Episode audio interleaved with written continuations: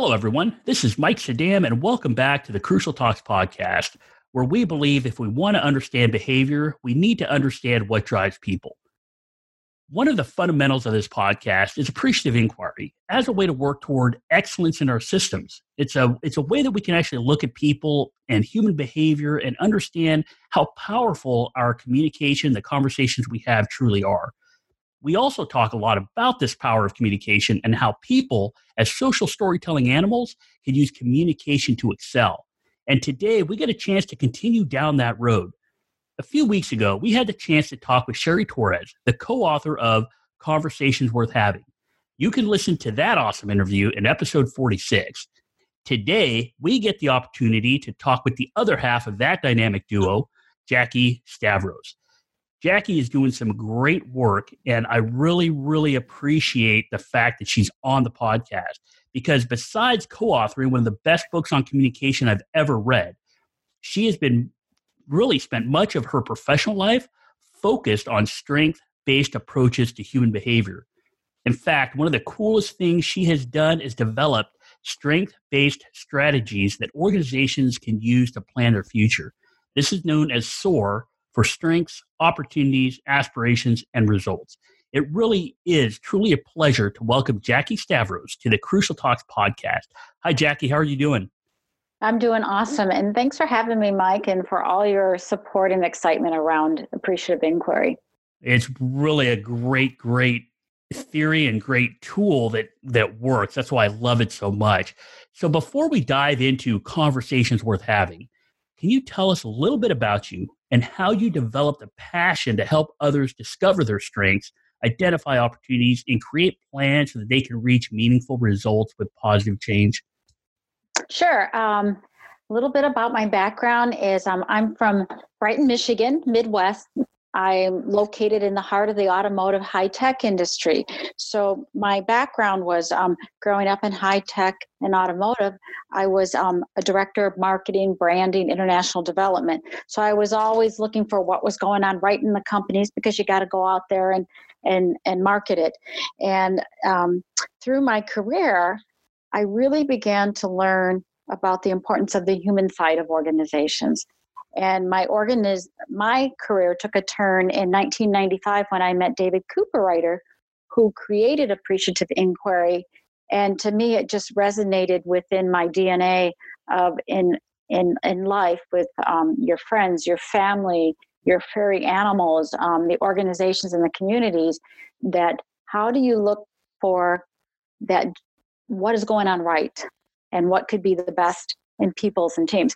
So when I learned about appreciative inquiry, I enrolled in a doctorate program at Case and had the um, opportunity to study for many years and do my research under David.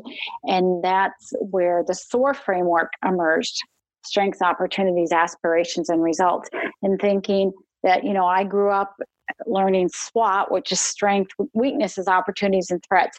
And a lot of times we got stuck in the weaknesses and the threats, and the conversations were deficit spirals. And and how did we get out of there how do we get out of there and look for dynamic capabilities and and upward spirals um, for what was going on well so my journey of appreciative inquiry probably started in my early days of always looking for what was going on right and realizing that there was a theory of research and a science behind it when I landed at Case Western Reserve in the doctorate program. And that was about 1995. So ever since then, my whole life has been committed to getting the word of appreciative inquiry out there through various frameworks. And probably our newest work with Cheri is through our conversations. People have conversations in their minds and in, in their and with other people. And that's the heart of how you can change a life, one conversation at a time. Well, what I love about what you're doing and where you came from is the fact that you you are not only an academic, but you come from marketing and branding. You come from the private industry. You come from a place where you understand that companies are made up of people, that they're human based systems, and that this is where the strength is.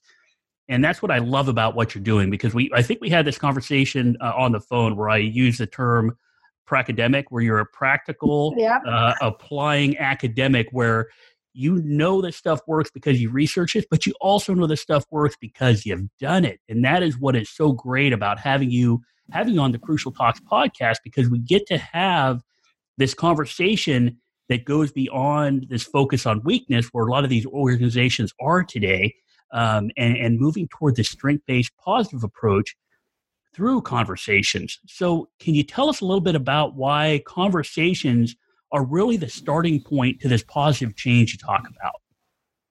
So, why are conversations important? Well, we're having a conversation right now, and it's pretty much the primary way you interact with people.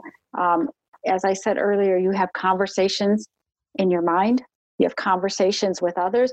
Imagine trying to lead a team, a department, with just one other person with no words no conversation. It's how we get things done is um, through our conversations in organizations.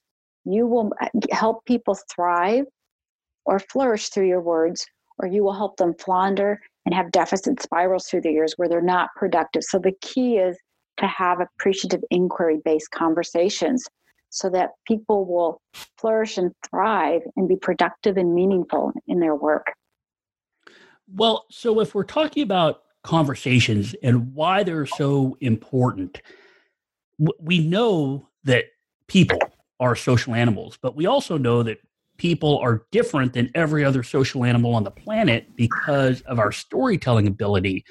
So, do you have any stories about your experience using conversations to actually change behavior? Yes. Um, I have personal stories, I have professional stories. But let me start with um, a professional story. I was asked to go to the Midwest part of Michigan, and there was a plant that was on the shutdown list. And my job was to go in there and help them come up with a three year strategy to close down the plant. So imagine walking into a, group of about 150 people from the plant, of the stakeholders were there in this room, and the bad news was the plant was going to shut down. The good news is we get to come up with the plan of how to shut this down within three years so that you're all taken care of. And I remember um, through the practices of our book of positive framing and generative questions, I said, you know, we have a challenge here. We have to come up with how to shut down this plant. And I said, you know, what if we could keep this plant open? And they all thought I was crazy. And they said it's not possible. There's a shutdown list and there's the um, plants that will continue. And I said, but what if we created a revitalization list? Well, there's no such thing. I said, I know, but what if we created this possibility, all agreeing that if our plan doesn't work to keep the plant open in three years, we agree we're going to lose our jobs.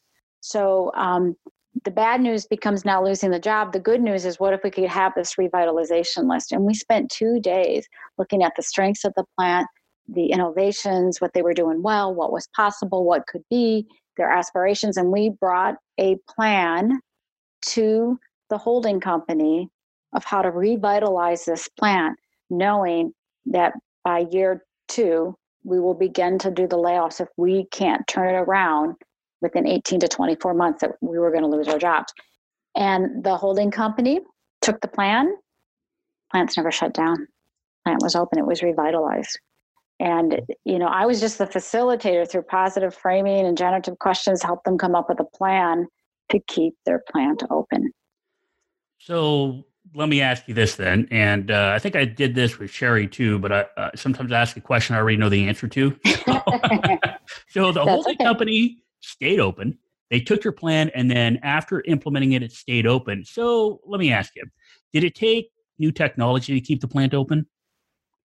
Or did it mm. take more money? Or did it take new, I don't know, new technologies, more people? Or did it just take that conversation?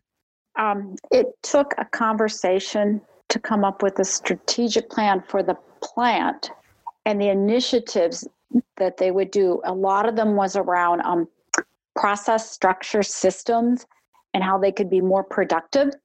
And that is what kept the plant open. And, you know, this was over a decade ago, but they did it. and that's probably the most important thing is um, they came up with initiatives and then the holding company approved the plan knowing that if they couldn't achieve the results that they were looking for the plant would be shut down. So there was a list before going to your plant is open to shutting down there's a revitalization opportunity to revitalize the plant. And that's what happened is through their conversations they had initiatives and they and they actually addressed what would have to change in processes systems and the way they worked and what had to be done to turn around the plant so that it did not close down and that it would stay open so if there was new technologies i don't know that part but i do know that plan was approved to see if they could stay open and they did. So it really was the change the, the start of that change really happened from that first question you asked, asked, you didn't just say, "Hey, what what do we need to do to shut down this plant?" You asked, you you flipped the question, you changed the frame, you changed the lens people were using to view this issue from a negative to a. And is that correct? Did you is that how that kind of that change started with the really the first words that came out of your mouth? Yeah, if you think about um, in the Conversations Worth Having book, we talk about the flipping process. And I knew I was going into a situation, I knew what my objective was. And I thought, you know, what's the problem? Um, the plant's going to close down, and we have to come up with a strategy of how we're going to shut this plant down. And so it would be the least pain as possible. But then think about it the positive opposite is what's the opposite what's the thing they want well they want the plant to stay open that was um it was easy but the hardest part the challenge was well how do we frame this to the holding company when they're expecting a shutdown plan and we came up with a revitalization plan the bottom line is if we came up with a three year shutdown plan we would lose our jobs and with the revitalization plan if we could meet these results, then we could keep our jobs. And if we couldn't, we're all going to lose our jobs any, anyways. But so we framed it as a revitalization of the plant and what it would take and what would be the initiatives. And, and they came up with what they could do. And that was the power of um, framing a conversation worth having. And we and they came up with the plan. I just helped to facilitate it. And then the plant presented it to the holding company who said, All right, let's give them a shot here. By using conversation as the framework for change, and by using really the structure of those conversations and the the base, the the foundation of those conversations coming from appreciative inquiry, I think everybody would really benefit, even though they've heard me talk about it a lot and they they got to hear Cheri talk about it a lot. But from you, from your perspective, I was hoping you could define appreciative inquiry for us from what it means to you and, and what it means to how we how we use conversation as a framework for change. Yes, that's great. So you hear lots of definitions of appreciative inquiry out there, and you folks could go do the Google thing and Google it. Um, but my definition is appreciative inquiry is a very um, intentional, collaborative discovery of what gives life to a human system when they are most alive. Um, so, it, for me, appreciative inquiry is all about finding out what is going on right, what is possible, what might what might be, and that you're looking for the best in people, in teams, the organizations, and the relevant community around them. So that's the meaning of appreciative inquiry. Some of your listeners who are who know about appreciative inquiry hear this thing called the 5D cycle. And that's actually a method to deal with larger systems like the plan I went into is we first did a discovery then we dreamed about the possibility of what a revitalized plant would look like. That's the second D of dream. And then we actually designed initiatives. We designed what needed to be done to achieve our dream to be on this revitalization list and have this plant flourishing. And then the fourth D was um, deliver. How are we going to deliver this? So we took, so it was a day and a half that I had with these people um, that we did a discovery together. We dreamed, we designed, and we delivered a strategic plan to revitalize the plant. And that's the method of appreciative inquiry. Um, sometimes it's called the 4D cycle, sometimes it's the 5D. That 50 is really the first D, is where you define that you're going to use appreciative inquiry and who are you going to invite into the conversation and how are you going to get this done. And correct me if I'm wrong here, uh, but appreciative inquiry is a little different than what a lot of other agent or a lot of other departments do, or a lot of other organizations do, because a lot of times these organizations, right, they have an issue, and their their first step is really they think before they can do anything, they sit around and talk about all the problems they're trying to fix. And for me, what I see the differences between appreciative inquiry and other ways of looking at organizations and looking at systems is it doesn't just look at those problems first before it starts to try to do something. Appreciative inquiry understands that it really are it really does start with those questions we ask. The change can actually start right then, as opposed to the other way, which is we're trying to define all these negatives.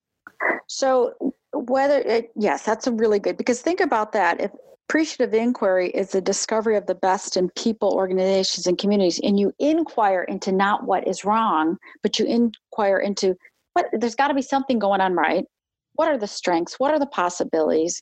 And so the inquiry is very generative, and they call it life giving, and it moves in the other direction. Most people have a problem they want to get fixed, and they become really good at problem solving. Appreciative inquiry invites you to explore through discovery, dream, design, and destiny to create solutions. It's very um, solution and results focused of what could be, and that's um, that's why it's so it's just such a generative way. And generative is that all voices are heard, and there's like a deeper understanding of the situation, and saying, well, you know, what if we try this, and what if we do this, and it makes room for diverse and different perspectives. And that's why appreciative inquiry, one of its other principles, is bringing in the whole system or representation of the system so that all perspectives are heard heard to create a solution to move forward. Now we're talking a lot about systems and you told a story about an organization and I know a lot of people are listening to this thinking how can it actually work outside of a company, outside of a business? And so I was hoping, and I know you have some personal stories mm-hmm. about how these concepts, these conversations worth having, appreciative inquiry, how can it actually help us in our day to day life, whether it's our families, whether it's our communities, church, you name it, if it's a people based system, these these frameworks these ideas can work. Do you have any examples of how it could work for us personally outside of maybe our our company? Absolutely. So um, a system can be of one. A system could be me in my own head. A system could be 100 people in an organization the human systems. The story i can share and, and we do talk about it um, in the last chapter of our book is my husband paul was diagnosed with a stage 4 cancer so when you hear the word stage four cancer, um, you know you think there is no there is no cure. It's a stage four.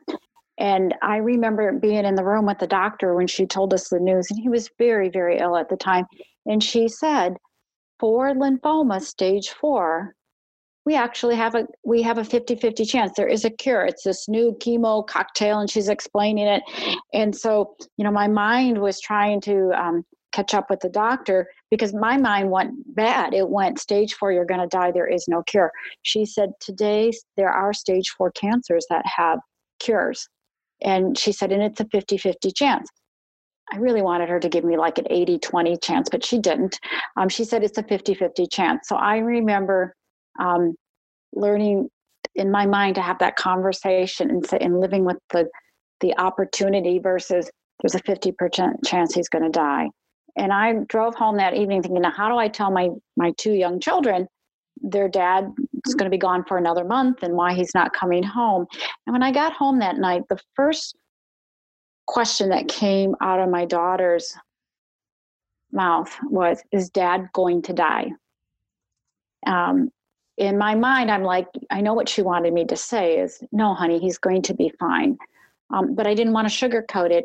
And I just looked at her and I said, Allie, we're all going to die. I'm just not sure when. And, and then you begin the flipping process. And then I said, what we want is for dad to live and how we're going to get him through. And we began to talk about dad's strengths and why he can get through this. And, and so it was a very generative conversation even though she wanted me to say he was going to be okay. And he is okay. Um, it's five years later, and he's been through remission. And it is a 50 50 chance. And sometimes things don't work out, but it's how you get through the difficult situation. That's what appreciative inquiry has taught even my daughter and myself. Wow, that is a pretty powerful story. And what I get from that is it really goes back to the things I talk about quite a bit about human beings and about how powerful we are together and how we can get through some some bad times together and in fact not only get through bad times together but come become stronger through that process all based on what lens we look through and how we frame the situation we're dealing with. I don't care if it's boot camp from a for a kid that just came out of high school and is now going into the Marines, or a family having to deal with something as awful as this. If we do it together and we structure those conversations in a way that lets us work together, we can actually take a, a really bad situation and deal with it in a positive way. Is that does that uh, kind of sound like what we're talking about? Yeah, let me offer um, two perspectives. The first is appreciative inquiry is not about turning a blind eye to anything, um, but it goes beyond seeing the problem and inviting an appreciative inquiry to searching for what is going on right and what is possible. If you look up in the dictionary, the word appreciative means adding value and being grateful. So that's what I did with my daughter, um, being grateful adding value to kind of a devaluing situation. Inquiry is very powerful. That's about curiosity, wondering, and searching for what gives life. And so when you put appreciative inquiry together, appreciative inquiry is an approach that values all voices, opens our worlds to new possibility, um, challenges the status quo to inspire um, hope, innovation, options. We needed options to move forward. And that's what AI does. So it is about really the fact that we're strong together. It's not going to change that we have a challenge. And it's not going to change no. that we have this uphill climb, but it does change the lens we look through by looking for options, by by looking for positive ways that we can have change. It's not going to change the situation and it doesn't it's not just a hey everything is great everything will be fine it's it's still is rooted in realities but it's rooted in realities that we can construct that we can create so i know a lot of people might be listening thinking well that that sounds good but how do I know it actually works? I've like, I've heard two stories. That's great. I heard the story about a company in the Midwest. Heard a story about a family that actually came through this and was were able to have these great conversations. So for any skeptics out there, for people that are like, "Yeah, that sounds too good to be true," is there any science behind it? Is there any research behind these ideas, and do they work? Yes, there is. So, um, two things happened in the writing of this book. Cheri and I had begun the writing of what we had called the second edition of Dynamic Relationships about the time my husband got sick. So we had to put the book on hold, which was good because we learned a lot and then got back to writing the book when he was well. Um, we do say in the book that you have the ain't it awful conversations. Trust me, I have had the ain't it awful conversations. But once you understand appreciative inquiry and the science behind it, there's a, like what I call a switching lane. And the science behind it, we actually, um, we did not plan this, but we have chapter six in the book and we titled it, It's Not Magic, It's Science. And it was written because um, we decided, well, there are skeptics out there.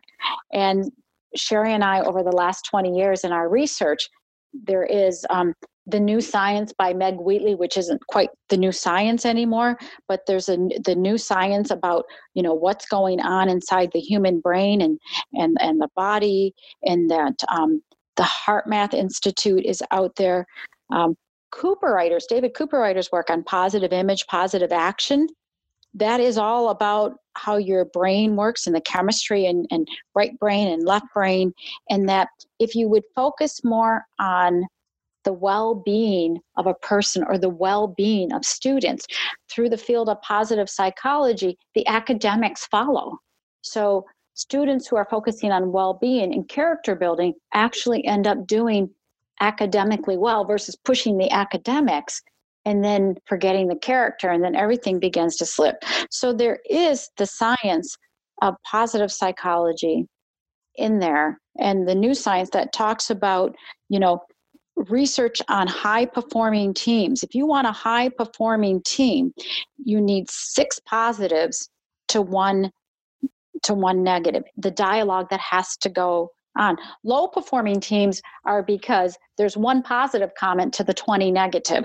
So there's research by Losada and Emily Heaphy's research that talks about high performing teams. And there's research for those of you listening that are married for every negative conversation you have with your spouse or significant other, it takes six positives, I'm sorry, six positives to get you out of that negative situation. So the research is out there of the positivity ratios and Barbara Fredrickson's work um, that is out there and the science of well-being so that this is healthy. And and you can't do this 100% of the time. So when we looked at the ratios that were out there Cheri and i looked at several studies we came up with um, the 80-20 rule that you hear in business a lot. And that imagine if you could um, frame 80% of your time to have yourself in the well-being positive conversations to the 20% and so there's a lot of scientific evidence that this works and that you stay healthier and that's what's really important is that it's not just good for your relationships but it's good for your health. It really is scientifically backed. And so what we've had a chance to talk about today not only is it an experience that you've had you've had it in your family you've had it in organizations that you've consulted with you've also looked into the research behind it and everything points to these conversations worth having based on the concepts and principles of appreciative inquiry that it does work that conversations truly can be can be changing. They can change how we look at a situation so it changes how we deal with a situation. And i really I, i'm i just have one i guess one further question to ask. We've talked about it in smaller groups like families. We've talked about it a, at a systems level quickly, what about these conversations we have with ourselves? You know, somebody like me that wants to venture out and start doing more appreciative inquiry or wants to do their own podcast or wants to start a new business, but we're having these conversations every second of the day with ourselves. Does this work internally uh, for ourselves? Yeah, there's um I, will go back to that 4D cycle. If I could paraphrase it to you, to each of your listeners, um, if you take time to discover your dreams, then destiny is yours to design. If you take time, you got to find that time to discover your dreams, then destiny is yours to design. And, you know, I believe in the power of positive, for some people, it's positive prayer, positive thinking, and that the conversations you have is what will create your next moment and start thinking of what you want and what instead of what you don't want and what you hope to happen versus what you don't want to happen. So I would challenge you to put a dose of appreciative inquiry into the conversations into your mind and with your conversations with others. Wow, that's awesome because I think if we start doing that a little bit every day, we can actually build a sort of a momentum in the conversations we have with other people with ourselves that can that can have this positive impact. So i just wanted to thank you so much for talking with us. Jackie this has been an awesome conversation. I absolutely loved it because you know i'm a strong proponent of this positive way of thinking strength based approaches to change. Appreciative inquiry is is really just a great tool people can use with some really awesome scientifically based principles. And again, I'm a totally a fan of this book because it's called Conversations Worth Having Using Appreciative Inquiry to Fuel Productive and Meaningful Engagement. And the reason I love it so much for everybody out there listening is the fact that you get the book, you use the principles in it. It really it doesn't cost you a dime to start change. You don't have to buy new technology. You don't have to throw a bunch of money after something. You could just so get the book and start using this stuff today.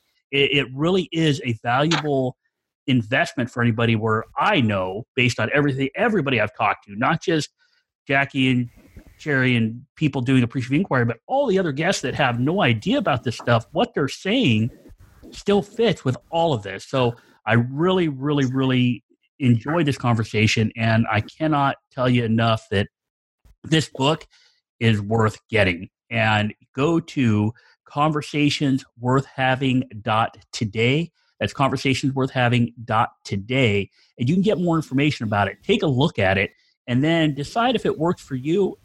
And I really think if you get the book, you're going to be pleasantly surprised that you can start using the tools today, right now, with yourself, with your family, with your company, and have a positive impact. So, Jackie, if anybody needs to get a hold of you and I'm sure they will because they probably have a lot more questions. What's the best way they can get a hold of you, and what can you offer people that do reach out to you? So, two things. Um, if you if you would like to get a hold of me, I'm very responsive. Just send an email to Jackie J A C K I E at conversations worth having today, and that's conversations with an S worth having dot today and just let me know what you need. If you go to the book's website, and that's www conversations worth having today we have an executive summary of the book you can download that for free everything a lot of the principles and practices we talked about are on our on our website and you can download for free the um, preface and the introduction to the book and the introduction is by david cooperrider and he just really pulled through the main message and how this book is structured. So that stuff you can get from free. Just go visit our website. Well, thank you so much. And I hope everyone got a lot out of this episode because I know I did. And you know, I believe that appreciative inquiry can get us beyond average to excellence and that people are social storing animals, which is why we're so successful. So there are other episodes you can listen to. First, I would suggest you listen to episode 46 with Cheri Torres. Like I said, the dynamic duo here. So listen to this one and then listen to the one with Cheri Torres, and you'll be able to put it all together. Another episode is episode 39, where I talk about AI, and even episode 22 on capacity building. Those would both be really good ones to listen to. And if you have a chance, I'd love for you to visit the Crucial Talks website at www.crucialtalks.com and connect with me via email or on LinkedIn, Facebook, or Twitter because I really believe the conversations we have can have a positive impact on everything we do. So if you need anything from me, please feel free to reach out. Also, if you could do me a favor and share the podcast, leave a review, and rate it, I would greatly appreciate it because this will help other people find these great interviews like the one we just had with Jackie. So have a great week. And remember, if we want to understand behavior, we need to understand what drives people.